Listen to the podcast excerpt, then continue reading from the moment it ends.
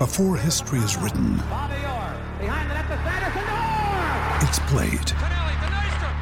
Before it's frozen in time, it's fought one shift at a time. Before it's etched in silver, it's carved in ice. What happens next will last forever. The Stanley Cup Final on ABC and ESPN Plus begins Saturday. This podcast is part of the Big Heads Media Podcast Network. Go to bigheadsmedia.com for more great podcasts. Welcome, welcome, welcome to episode number 83 of Bleeding Blue. And yes, the New York football Giants won this last Sunday, this past Sunday. David and I are here, and we are going to be breaking down some film. We're going to be breaking down some micro and macro storylines of the Giants this week. We had our reaction episode earlier in the week, and now we kind of had a chance to watch film again, watch the game again, and we're going to sit back, relax, and actually talk about a win. A win, David. Can you believe it? I can't. I cannot believe it, Justin. This day, I never thought this day would come. Never thought this day would come, but it is here. We're having a wonderful week. We'll continue to have a wonderful week. And without further ado, let's bleed blue.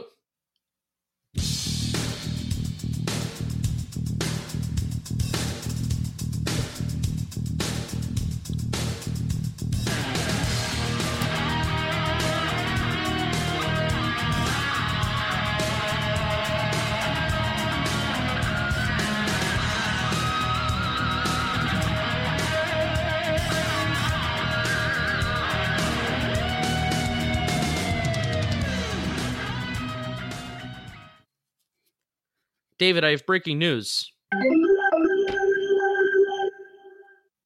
Justin Pennick, myself, me, myself, and I, I'm an idiot. That's not breaking news to me, Justin. Yeah, well, you're just a mean guy. Yep. And didn't go with my joke. Sorry. It's all right. Um, I have to apologize. So we had this great interview with Ron Effect on Sunday night, and it was released on Monday. Ron Effect on YouTube, by the way. He almost has 10,000 subscribers. Go subscribe to him. Let's get him to 10,000 subscribers to today. Today, let's do it. But David, when we interviewed him and we were in the same room, I stupidly and idiotically plugged in my microphone into the wrong USB port. So the audio was recording through the computer and it sounded like garbage. Well, Justin, you know, we, we for, for transparency's sake, we were recording that right after a thrilling Giants victory. We're not used to that, so we didn't know how to handle it. Our muscles were shaking, and and our brains weren't really functioning. And uh, you know, mistakes happen. You know, you you pull the Matthew Gay. Well, you know, it's okay. Uh, You know, but but I think we sound good now. Would you agree? Yeah, I would agree. Yeah, I think we, I think we sound fine. Um, now, unfortunately, if we say anything really stupid on this on this episode, we can't chalk it up to um, poor, you know, maybe you didn't hear it right because the audio sounds like trash. Now we actually sound better, so we actually have to say some more intelligent things. Does that sound good, Justin? That sounds great. So let's do it. But if you do enjoy us, it's been a while since I've since I've asked for this, and it's been a while since I've done housekeeping like this. But if you do enjoy us, Housekeeping. if you do enjoy us, please consider leaving a five star rating on the Apple Podcast app. That really is one of the best ways that you can help us grow and you can help us expand. If you write a review, write a five star review on the Apple Podcast app. Even if you hate us, just leave a five star review and tell us how we can improve. I would love that. I would absolutely love that and welcome that in terms of how we can improve. But don't give us a one star rating because that'll make me sad. It'll, it really would make me sad. No, but really, I think I thank everybody for listening. It's been a it's been a lot of fun. David, you want to say something? Yeah, I, I just wanted to let people in on a little secret. When Justin says that he would be sad about a one star rating, he is not kidding. Justin has texted me multiple mornings that he woke up, that he had a dream that he woke up to numerous one star ratings on Bleeding Blues podcast page. And it like is a full out nightmare for him. And I get like a lengthy text in the morning while I'm trying to work. Um, and I have to I have to calm him down. So Yeah, it, it actually it actually is a frequent nightmare that I have. Um, if you have something constructive to say, by all means, but don't just be a hater. Nobody likes a hater. Speaking of haters, a lot of haters had to uh eat some shit this week, to put it lightly, on uh But you know what the worst part is? Is that they, they haven't. Really, David? Now they're now they're all aboard. Now they're all aboard, and, and they're they're all about all aboard the Danny Dimes train, and, and it's irritating because there were there were a couple people out there who remained objective, who thought about it, who really tried. You know, maybe were against the pick initially, but but gave it time, opened their minds a little bit, and and now are seeing the fruits of our labor. And and and now everyone's just jumping on the train, and and it's it's irritating, Justin. Really, even in the age of social media and everything that you say and everything that you do is captured or could be captured, no one is being forced to. I know Max. Uh, who's that guy that um Who's the who's the co-host with Stephen A. Smith on Max Killer? Max Kellerman. Yeah, I know he Kellerman. he Yeah. was one of the first ones and maybe the only ones that actually tweeted out like, "Oh, I was wrong. Like I I was wrong. I mean, and you you honestly don't even have to say that you're wrong, but at least for the first week you have to eat shit because it's been one week. Nah, yeah, you guys, you got to say it. You got to say it. You got to say I was wrong. I want to hear the words. You're an egotistical Giants fan, David. Absolutely, I am. David, let's. I want to talk about just uh, because I think so much happened on Sunday. So much happened. You know, you mentioned that stat about how Eli Manning was 0 44 when he was down by 18 points or more in his career in a football game, and then Daniel Jones is 0, is is one and 0. It's just a crazy, crazy stat. But so much happened, and there was so much to take in. I just want to talk about how cool it was to have that football game happen, to have that go down the way that it did. So, David, if you want to start us off by just some, maybe some more thoughts that you're a few days removed now, just how good you feel, how cool that it is to see a victory and a win like that. So, take it away, David. Well, a couple of things jump out to me initially. So obviously, it feels great to get to get a meaningful. You know, we've been talking about this, Justin, a meaningful win in September. How much how important that is. Um, you know, and from a from a you know analytical side of the season, one and two is very different than zero and three. But it is really really exciting, and there's a couple of things that stood out to me. Number one, the Giants scored two points on Sunday. There was a time not long ago where scoring over thirty points was was a dream that we didn't do it. It didn't. We didn't near it. It didn't happen. Though I forget it. What, I forget what the streak got up to until they finally, I think, broke that streak um, in Washington uh, towards the end of last year. But they scored 32 points, and the offense clicked. It was. It was. It was 32 legitimate offensive points against a solid defense. I don't want to hear anything about the Bucs of a bad defense. If you believe the Bucs have a bad defense, you don't pay attention. Um, so that's number one. Number two, I think it's important for us to remember that Daniel Jones, this is, we're talking about, our, you know, guy's first start, first NFL start, plays the way he did.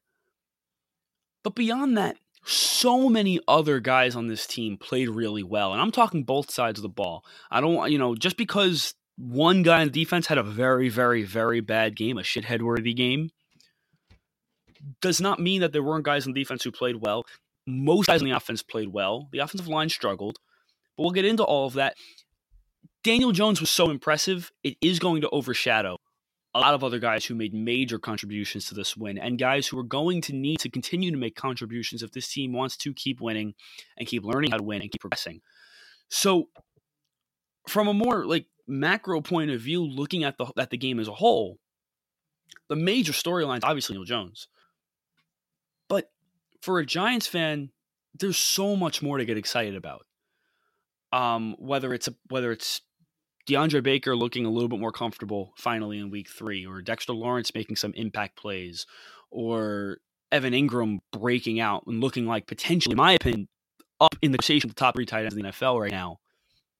There's so many different places to get excited. It's it's a culture, it's a culture building win.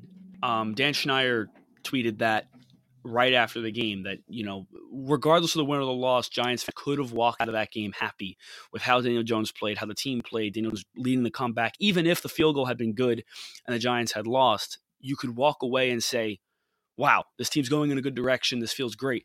But the win is so much more important. It's a culture building win and, and that's what that's something dave gettleman's talked about since he arrived in new york changing the culture, creating a winning culture again. And that's what that kind of win does. And it gets gets a lot of young guys confidence. So I, I don't want to ramble too much more than I already have, but that's I think what the, what's the most exciting thing to me is, I look at a win and I think to myself, looking ahead to next week and uh, you know against Washington at home, I look at this past Sunday and say, if if X, Y, and Z repeat themselves, if we do that again, we can win Sunday. This is not an anomaly. This is a team that can win football games. They just need to execute. So I think that's the that's the biggest thing. That's why that's why I'm feeling so good tonight. David, uh, you you talked basically a lot about some other pieces besides Daniel Jones, since Daniel Jones really took up the majority of our reaction episode. But I kind of want to bring him up in the beginning, and then we'll kind of move forward from there. We'll be bringing up Jones throughout periodically because you know, uh, quarterback is the most important position in sports. But neither here nor there. I almost didn't even feel like I was watching the Giants this past Sunday. I almost didn't even feel like I was watching a Giants game this past Sunday just because of how the Giants were moving the ball on offense. Like the last time that you could really definitively say the New York football Giants won a football game because of their quarterback had to be 2015. There isn't one game that you could point to in 2016, 2017, and 2018, even though we won 11 games in 2016, that you could say that we won that football game because of the quarterback play. Whereas if you look at a lot of teams in the NFL, a lot of teams in the NFL, David, you could look at quarterback play and you could say, you know what? This team won this game because Drew Brees balled out. This team won this game because Matt Ryan balled out. Russell Wilson, et cetera, et cetera, et cetera. Aaron Rodgers, et cetera, et cetera, et cetera. You can look around the NFL and see that. It was just so cool to see, David it was just so, so cool to see the Giants play football in that kind of way. In that kind of way. It, it, it was so cool. It was so refreshing. Um, obviously, the, the tough pill that we have to swallow is that Saquon Barkley will be gone from four to eight weeks. And I am always one that says, I'm going to go conservatively on injuries and I'm going to say that he is going to be gone for eight weeks and we, we will not be seeing him until after the bye week. But it was even more refreshing to see that the Giants could move the ball even without a running game. And the fact that we weren't just stuck in the mud. And the fact that, regardless of whether the Giants won or lost this game on that Matthew Gay missed field goal, we were not going to be walking away and having a debate on this podcast on whether or not Saquon Barkley deserved more carries. We were not going to be having that conversation because the quarterback played so well. We will get to Saquon Barkley and life and life after Saquon for at least the next four to eight weeks a little bit later on the show. But David, I just had to get that thought out there about just how cool, how cool it was to watch that Giants game when it almost didn't even feel like we were watching a Giants game. I think for the first time in a long time, I watched the offense with confidence. When's the last time a Giants offense came out onto the field and you were just confident that they were going to drive the ball down the field and get a few first downs. When's the last time you didn't have a lump in your throat watching this Giants offense, thinking, oh, they're just going to go three and out, and oh, we're just going to give favorable field position right back to the opposing offense? I just had this feeling, you know, especially towards that second half, oh, Daniel Jones is going to lead a fucking drive. Daniel Jones is going to ball out. Someone's going to get open in space and do something. You just had that feeling and you had that confidence. And what's crazy is, is even as the offensive line didn't play well. You know, think of all the years in the past, right? How poor the offensive line play has been. For that sole reason, I I found myself not being at all confident in the in the offense's ability to do anything. Sunday, the offensive line was just about that bad for, for, for stretches of the game, but I remained confident. There was something about the guys on the field, in, in you know, in large part due to the quarterback. I I still believed in the guys on that offense to be able to make plays. I believed in their ability to continue to make plays. And that's a very refreshing feeling. I watched the offense with confidence, even though I didn't, you know. And from it's funny from the first from the first first possession of the game, I wasn't as confident as I became by halftime. Even though they were down twenty eight to ten, they'd only put up ten points. The, the offense had a different feel to it. They they just felt like could just function at a higher level. They were giving the defense a harder time, and obviously the second half they took off. Absolutely. Absolutely. Um, so, David, the way that we usually uh, uh, structure and formulate our analysis film episodes, and usually we just have an episode once a week plus the pregame show. But this week we're going to have three, so it's a little bit of a special treat. I'm working extra hard and I'm getting less and less sleep while I'm a senior at college at St. Joe's University. Um, I'm getting less and less sleep, but I'm doing it because I love it. The hawk will never die, but Justin might. Yeah, the, the hawk will never die, but Justin might. Oh, that deserves a little bit of this. Thank you so much. Yeah, that Thank was a you. good I one. Appreciate it. That was a good one. But I'm doing it. We're we're doing it because we love it. Um, David, the way that we usually structure these episodes is we do our giant shitheads of the week. We give out our game balls. We might even add a little bit of a new segment, which our friend Glenn Warsiski of NYG Underground thought of in the DMs, which I really appreciate. We may introduce a little bit of segment about that, and then obviously, you know, once we get away from from those kind of uh, structured conversations, we kind of end off with some macro conversation. So our macro conversation today will be life after Saquon, and then we'll preview the pregame show, I guess, and we'll look at the Washington Redskins for a couple minutes and uh, get excited for that. So, David, you ready to rock and roll? Let's do it, man. All right, David, what do you want to start off with? Do you want to start off with uh, the bad, or do you want to start off? I think we should start off with the bad. I agree. The giant shithead of the week. Let's just that. get out of the way. You go first. My giant shithead is probably the easiest one to identify.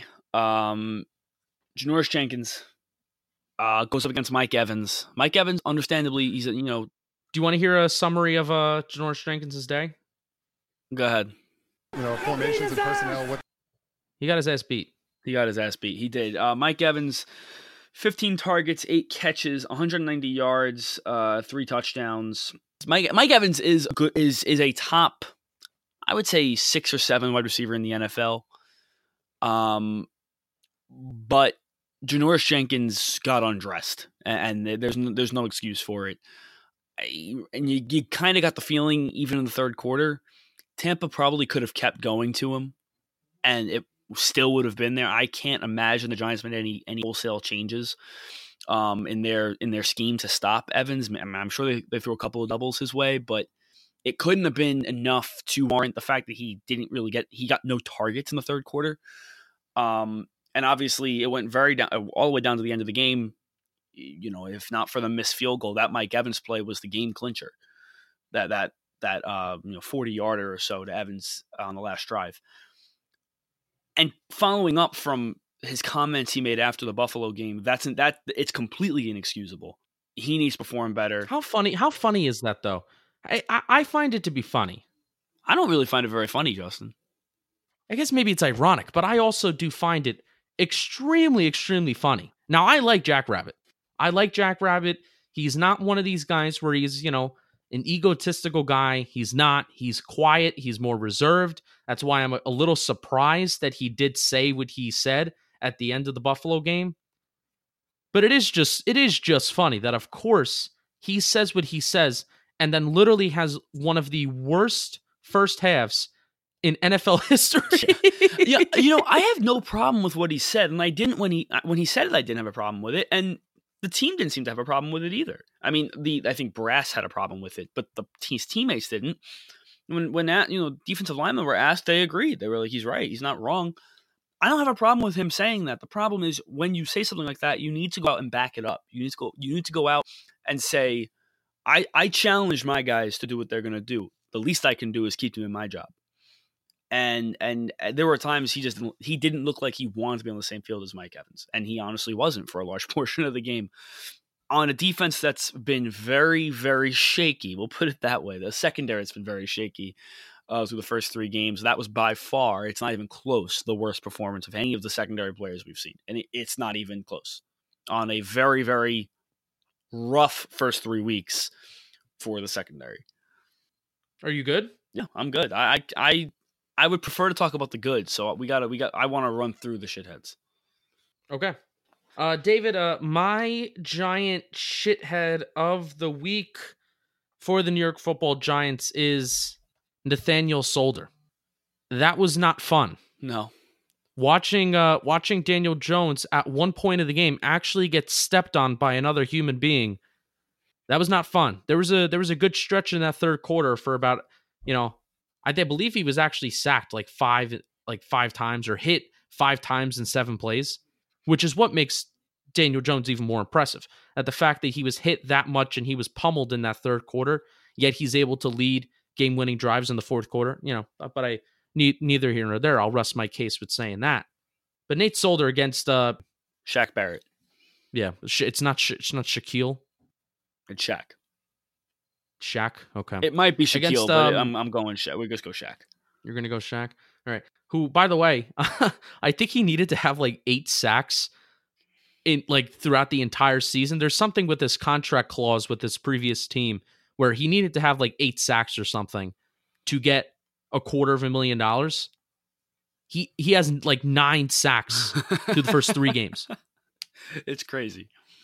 It's it's crazy. Whatever whatever contract clause that he that he was that he had to get from his previous roster and his previous team, he got in three games. So that's kind of crazy. That's I mean, good for him, but bad for Nate Solder. It, and, and it wasn't even just the second half where Nate Solder had some bad moments. Um, it was kind of throughout the game and kind of throughout that matchup where you know Solder Solder just has these games, man, where it's just like bad. Like I think what it's it's him it's him and NFC South teams, man. He looked really bad against the Falcons last year, and now he looked really bad against the Bucs this year.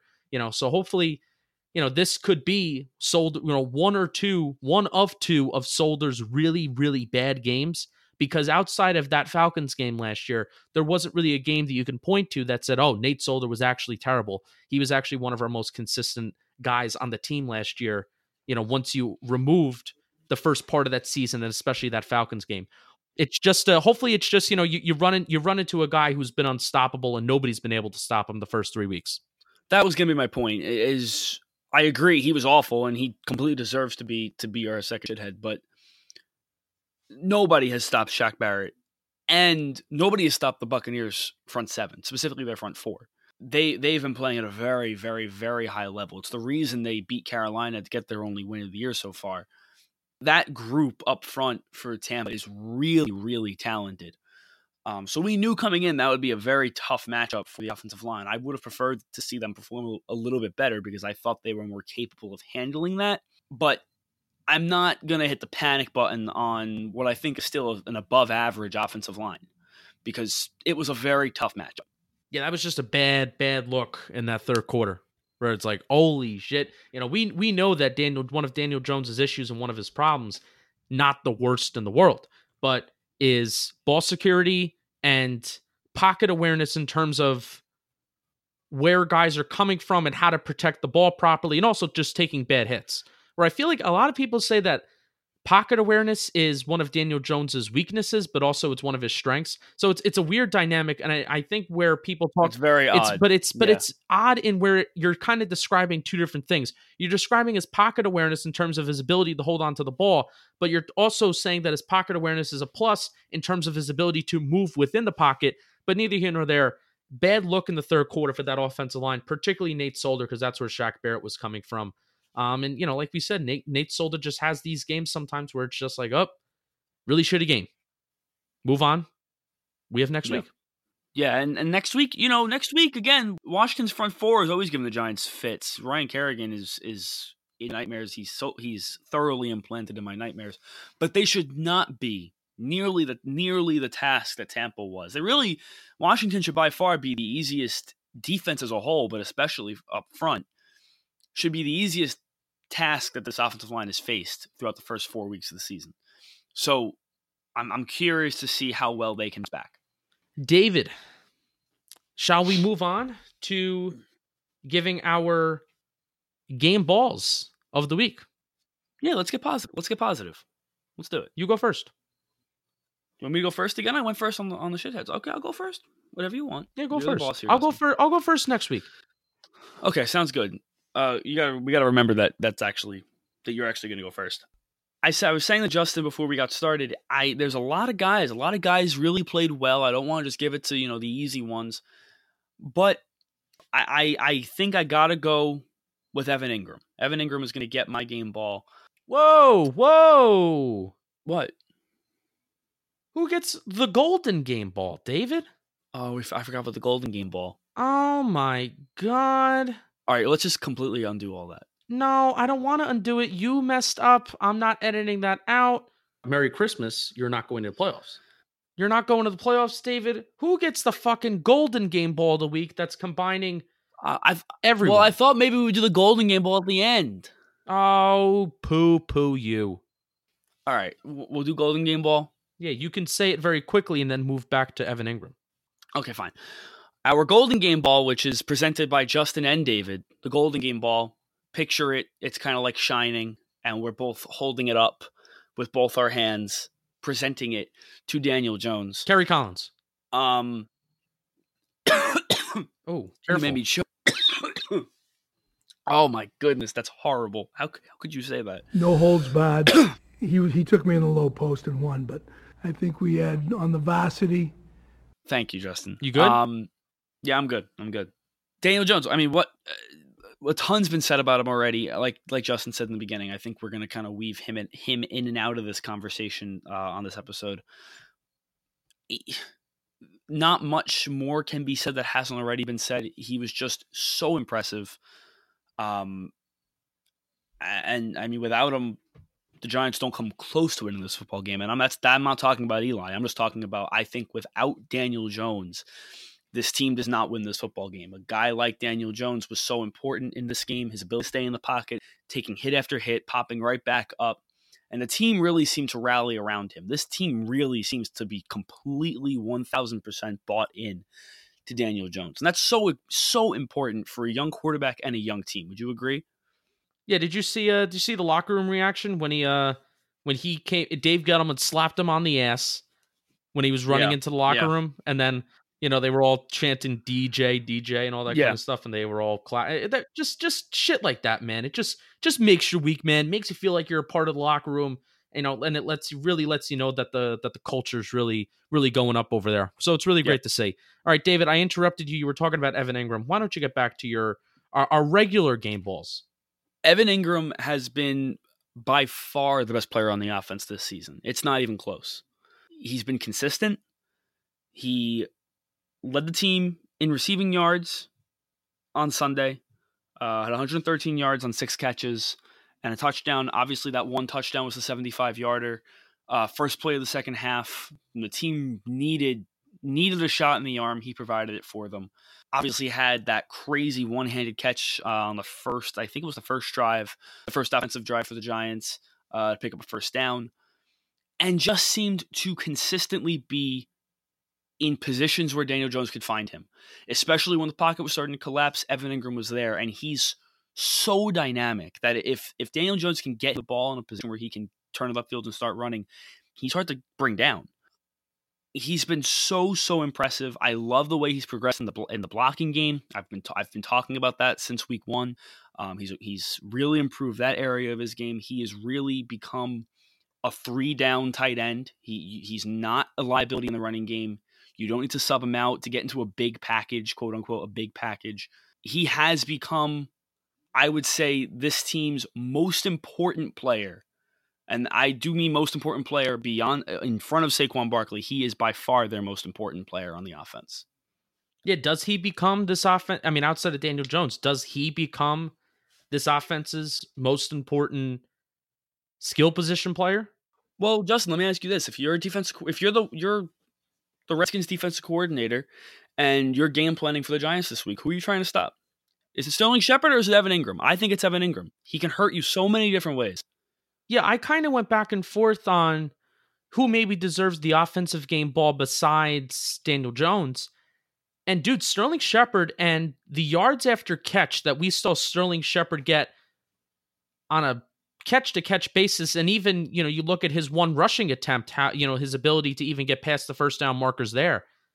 Dude, that's that's elite. Think obviously, you know, Evan Engram's speed. I mean, just going down that left sideline, that first play the first half, Darius Slayton with the nice block, by the way. That speed is incredible.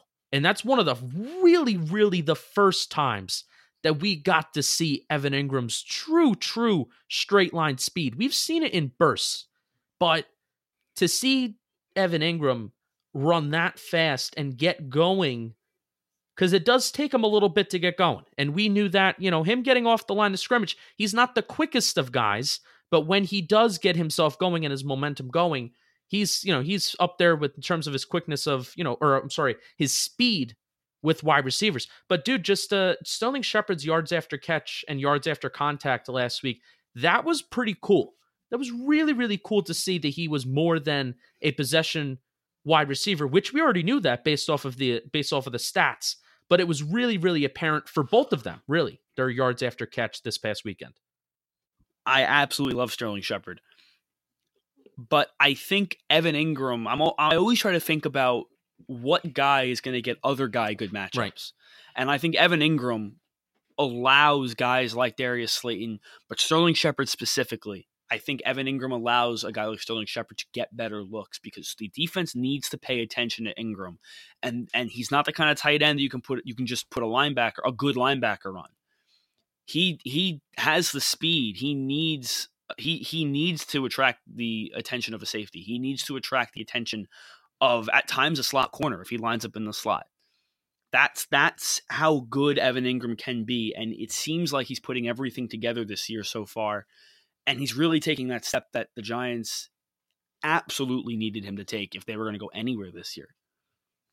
David, bringing up Sterling Shepard made me think of something. Okay. This isn't a game ball. We're going to go away for the game ball for one second.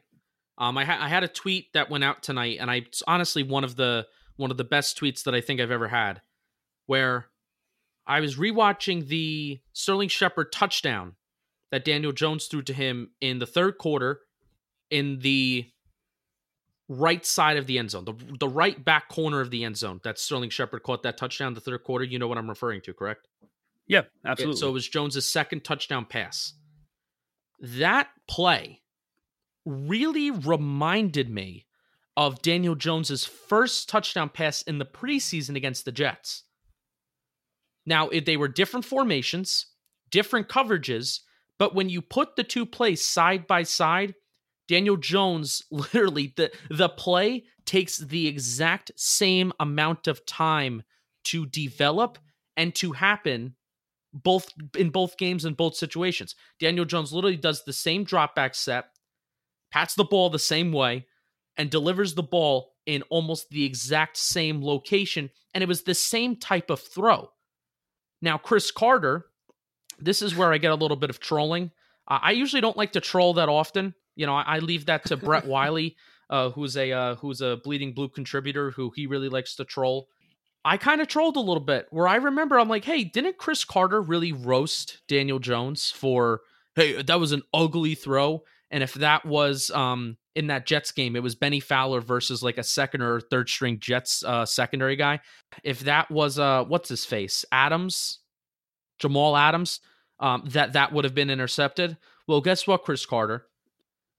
This throw against the Buccaneers, Shepard was double teamed. He was double covered in the back part of the end zone, and Daniel Jones was had pressure right in his face and he delivered the ball where only the wide receiver could catch it. So I was like, hey, um, should we revisit that statement? So I really have to bring up that throw because those two plays, like really, go back, watch that Sterling Shepard touchdown, watch that Bennie Fowler to Daniel Jones touchdown, uh, Daniel Jones's first preseason touchdown against the Jets.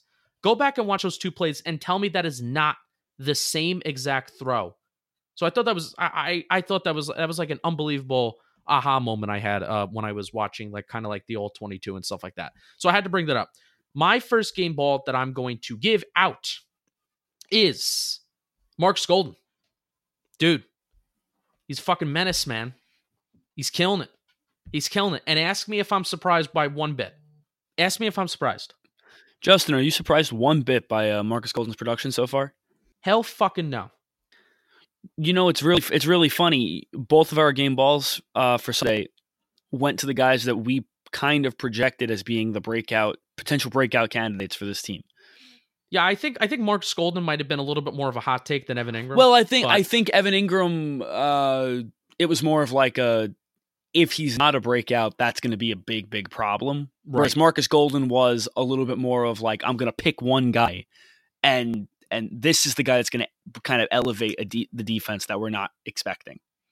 Yeah. So Marcus Golden, he has four sacks in the last two games. Um, really, where he got his sacks last week in Buffalo, it was him one on one, one v one, man versus man. Him and the right tackle. Marcus Golden basically, you know, his hand is out of the ground and he's beating his man. He's beating his man to the outside. He's not allowing the right tackle to get his hands on him. But this week, however, David, this week is where you where I got really really excited by how Marcus Golden was being used on the defense. So Marcus Golden's two sacks, one of the plays, now this was his second sack that he had later in the game. He was lined up as an inside linebacker. He had his no hands on the ground. He was lined up right in the A gap and it wound up being a quote unquote coverage sack. But he was coming right up that A gap. He was coming right up the interior that interior offensive line, and that's where you saw Marcus Golden really thrive. You saw him thrive in that role in Arizona, and we talked all about that. Him lining up there with James in James Bettcher's system in Arizona. We talked all about that, and I was wondering when that actually was going to happen. We didn't really see a lot of it during the preseason. Uh, not sure if I was able to really see it or observe it during the training camp practices that I went to. But dude, it's happening. He got a sack. It really worked. And then the second sack that he had, which was the first sack that he had in the game, lining up left side of the defense, right side of the offensive line, going at going up against the right tackle, runs an interior stunt. So the ball snapped. He runs a stunt. He's going up the A gap or B gap on a stunt, and lo and behold, him and Alec Ogletree combined for a sack. Uh, I think he, I think uh, Golden was going to be there regardless of when Ogletree got there, but it was great that both of them got the pressure and they got the job done together. So, dude, it so you had last week against the Bills, Golden was beating his man one on one. This week, he's really thriving in the system. So I, I think it's going to be so, so fun to watch Marcus Golden. Got to stay healthy, continue to stay healthy. I'm confident he can. But dude, it's going to be so fucking fun to watch this guy thrive in this system because you could put them all over the place. Oh, yeah, absolutely. This team, this team needs a guy like Marcus Golden because because they lack do lack the talent, the purely they lack the talent up front to just beat their guys one on one. It's all about confusing the defense, and you saw on one of the uh, on one of their sacks, Alec Ogletree actually gets a completely free release um, and and I probably could have gotten credited with half of a sack, but I believe Marcus Golden got the sack. That all came from purely confusing the offensive line. It had nothing to do with pure talent versus anybody on the on the Tampa offensive line. It was all about just putting guys in positions where they can excel and putting guys in positions where they can help each other. And we talked a lot about that over the preseason, Justin that this defense, like I said multiple times, this is a defense by committee. This is a defense that they're going to help each other, and and I think you saw it a lot um, on Sunday, and and I think for a guy like Marcus Golden, if you can use him correctly, and it appears that James Bettcher is using him correctly, and and really has found a groove in how he's going to utilize Marcus Golden's talent, it really really is important for this defense to to put guys in the, in, in those plus situations where they can really take the defensive line to another to another level. So, David, uh, we mentioned our, our buddy Glenn Warsiski before, and how in the DMs uh, we were we were kind of chatting, and he thought of kind of like a new idea for a segment. Um, and I, you know, it, it may not be an every week type of deal, but what we tried to do here at Bleeding Blue is even when things are kind of very negative, we do try to talk about things that are positive um, we try to talk, we try to give those silver linings. We try to tell it, we try to tell everybody, you know, it might not be as bad as you think, or there's a light at the end of the tunnel. And a big thing about this Giants defense, David, and I still think it still gets it's still getting a lot of hate, is this Giants pass rush. Now, what this beyond the noise segment, uh, that's what this segment's called. Um, it's it's go, it's going to be called Beyond the Noise. So beyond the noise of Twitter and beyond the noise of people saying that the Giants don't have a pass rush and the you know the naysayers they're the no, the naysayers are pretty quiet but the naysayers that said oh you know look at Josh Allen and how they're taking over the league and blah blah blah blah blah. And even Montez Sweat had a has had a pretty good start to his career. A lot of these rookie a lot of these rookie uh rookie edge rushers and defensive linemen are having pretty good starts to their career but neither here nor there. Criticism of the Giants has been oh they don't have a pass rush and that's killing their defense. Well Dave the last two weeks, David. I said David like 17 times. Giants have had six quarterback hits against the Buffalo Bills. They had 10 quarterback hits against the Tampa Bay Buccaneers and Jameis Winston this last Sunday. I'm here to say, beyond the noise, the New York Giants have a solid, solid pass rush. And when there is somewhat of a trust in the secondary and belief in the secondary, this pass rush will be able to thrive. And I think they will only get better, especially if they are going up against average offensive line groups. Dallas, tough. Tough game. Secondary, there was no trust, there was no belief in the secondary. I give the pass rush a, a pass for those for that game. But David, these last two weeks, there's been at least in the second half a little bit more trust, a little bit more belief in what the secondary can do. I would say I would especially point to the second half of this game against the Buccaneers. Pass rush has been there, and it's been legit. So I say beyond the noise, New York Football Giants have a somewhat legitimate pass rush that is very dependent on the secondary's play, but it is there more than people think. I completely agree with that. And we've touched on this a couple of times. Eh, there's a lot of guys on this on this Giants defensive line, and I'll even I'll include the you know, we'll say the front seven as a whole, who if you watch the film and you watch the games and, and you watch the games back, they're in there. They're making plays. They're hitting the quarterback. They're, they're forcing the quarterback to move his feet, make him uncomfortable. Now, like you said, Dallas, Dallas a different story. Dallas's entire offense is predicated on that offensive line. So, and this that was kind of our point after that Dallas game, which was it's really not a fair measuring stick for this team right now. They're, they're, they were not prepared for that. Buffalo, you would have liked to see probably more pure production in terms of sack numbers and and probably forcing maybe a couple more mistakes against a quarterback that is prone to mistakes. But that was my point talking about the second half defense against Buffalo last week that I caught a lot of flack for, which was they they started hitting Josh Allen. They started pressuring Josh Allen. They got they got a couple they got there for a couple of sacks. They hit him hard too, David. Those those were not some those were not some just uh hinky dinky Jameis Winston just falls down sacks. I'm even looking at right now the uh, I'm even looking at the Oshane Ximines sack right now. Um, not to jump the gun on what could possibly be a giant game ball of the week, but he got hit hard. Jameis Winston, they they hit him hard, man. I want to specifically talk about two people, and I want to talk about one one guy, and then my other guy who maybe I will lead into my second game ball by talking about him. The first guy is going to be um, Oshane Ximines. I thought he played a fantastic game. Now, I think this is a bit of a crime, in all honesty. He only saw 50, 52% of defensive snaps.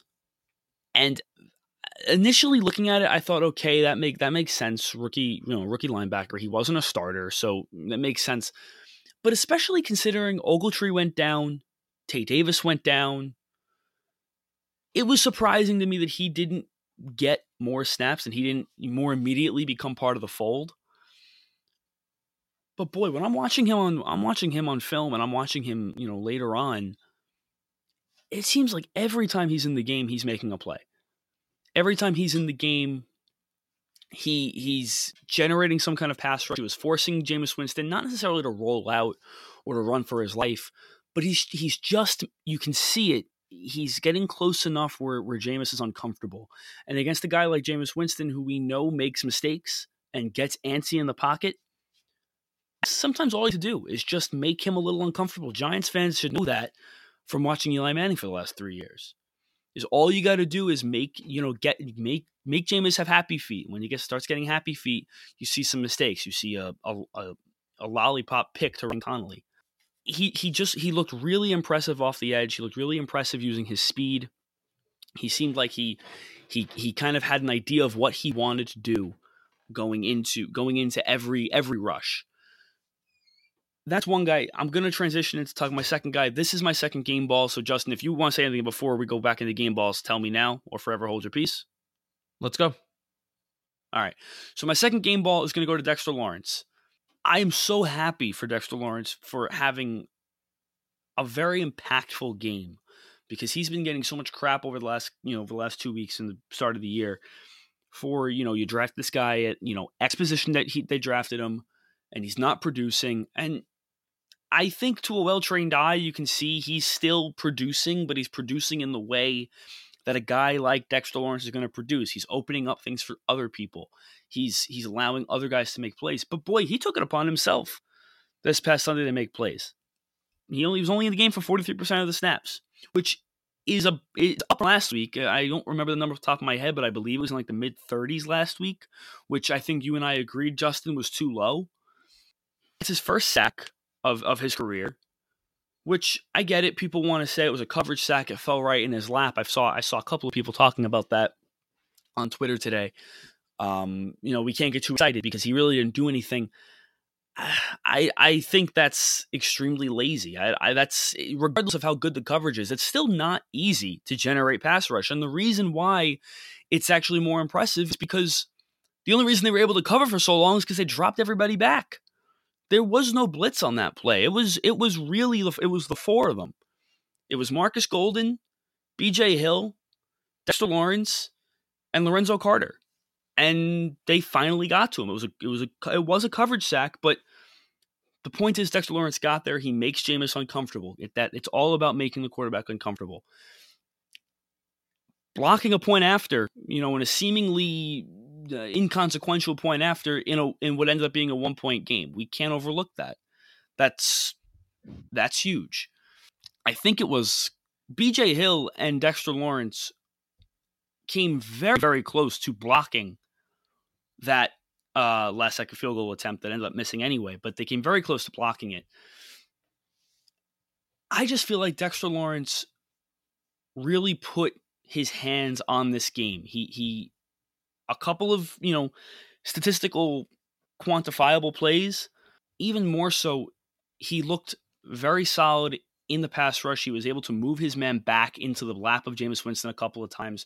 You saw a couple of times he was able to get his hands up and force Jameis Winston off of his spot, forced him to just shift his feet to start rolling out, which allowed guys like Marcus Golden, uh, allowed Oshane Ximines, allowed Lorenzo Carter to start closing in on Jameis, which again just forces mistakes. And Dexter Lawrence, I said this last week, Dexter Lawrence has to be the anchor in the middle of this defense. And I think he's starting to take to that role very, very well everything should be working off of you know you know from Dexter Lawrence out as opposed to from you know Lorenzo Carter and Marcus Golden in.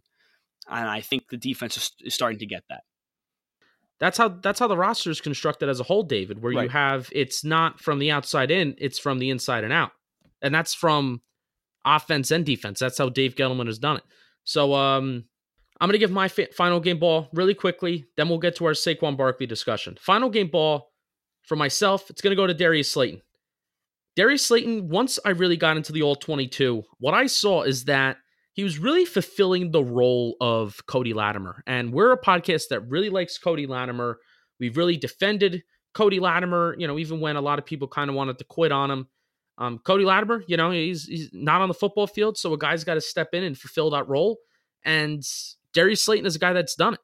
Now we know with his physicality. We saw it even in the third week, the third week of the preseason against Cincinnati Bengals. We saw that he's able to be physical and go up and over a defender. Um, Cody Latimer is a very, very physical wide receiver, and he's very good at doing it. You know, maybe, maybe Darius Slayton can evolve into that kind of role, but where Darius Slayton really fit in this week in terms of the role of Cody Latimer, not necessarily his physicality, but going vertical going vertical and stretching the field, being that one guy, being that one wide receiver, that that's what he's really good at. You know, Sterling Shepard is more of that intermediate guy that can get you yards after the catch. You know, Evan Engram's kind of like a, a, Swiss Army knife where he can kind of do everything, but still, you're not seeing Evan Engram really running streaks uh, down the middle of the field. You know, again, he's a guy that's yards after catch. You know, he's going to be a guy that's going to get you those kind of yards. But, but you know, where you saw Cody Latimer thrive is, you know, throwing the ball down the field and keeping defenses honest. Darius Slayton, same thing. But the difference here between Latimer and Slayton is his game is Slayton's game breaking speed. That's really the main difference maker. And my most favorite play from this last Sunday, David, was, was when Darius Slayton caught that 45 yard pass from Daniel Jones in the second half. It was 22 personnel, which I cannot even tell you, David, I cannot even tell you the last time Giants ran 22 personnel.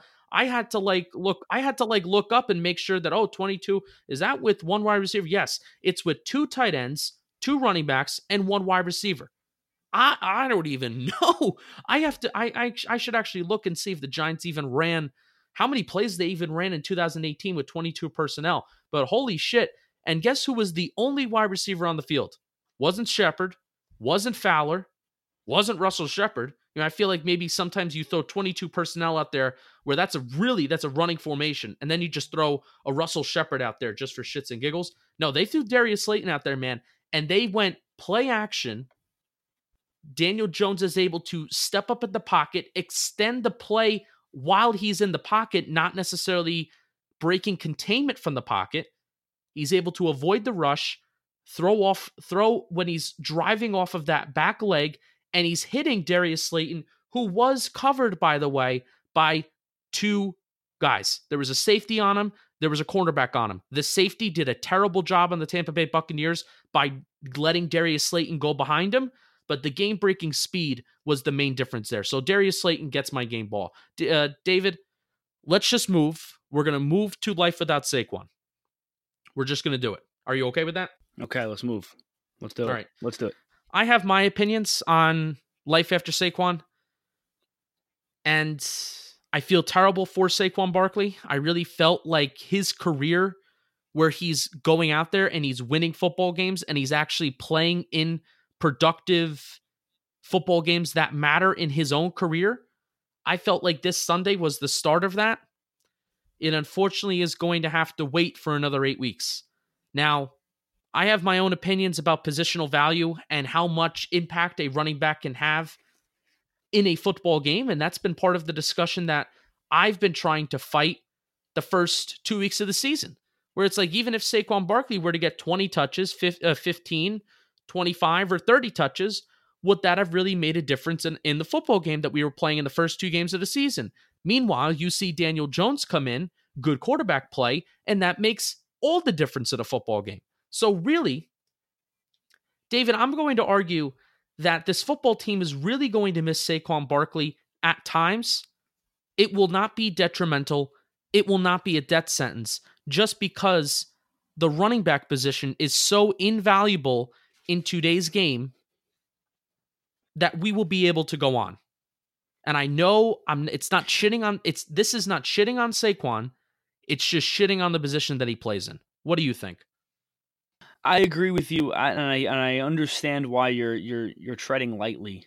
Um, neither of us are saying that the Giants are better off without him, but there is certainly something to be said for watching Saquon go out on Sunday. And remember, he went out early in the game. This was not, you know, uh, this was not. He was he, Saquon Barkley was not in any way part of the comeback on Sunday, but by like the second half, I don't know about you, Justin, but my mind was not on the fact that the Giants didn't have Saquon Barkley on the field.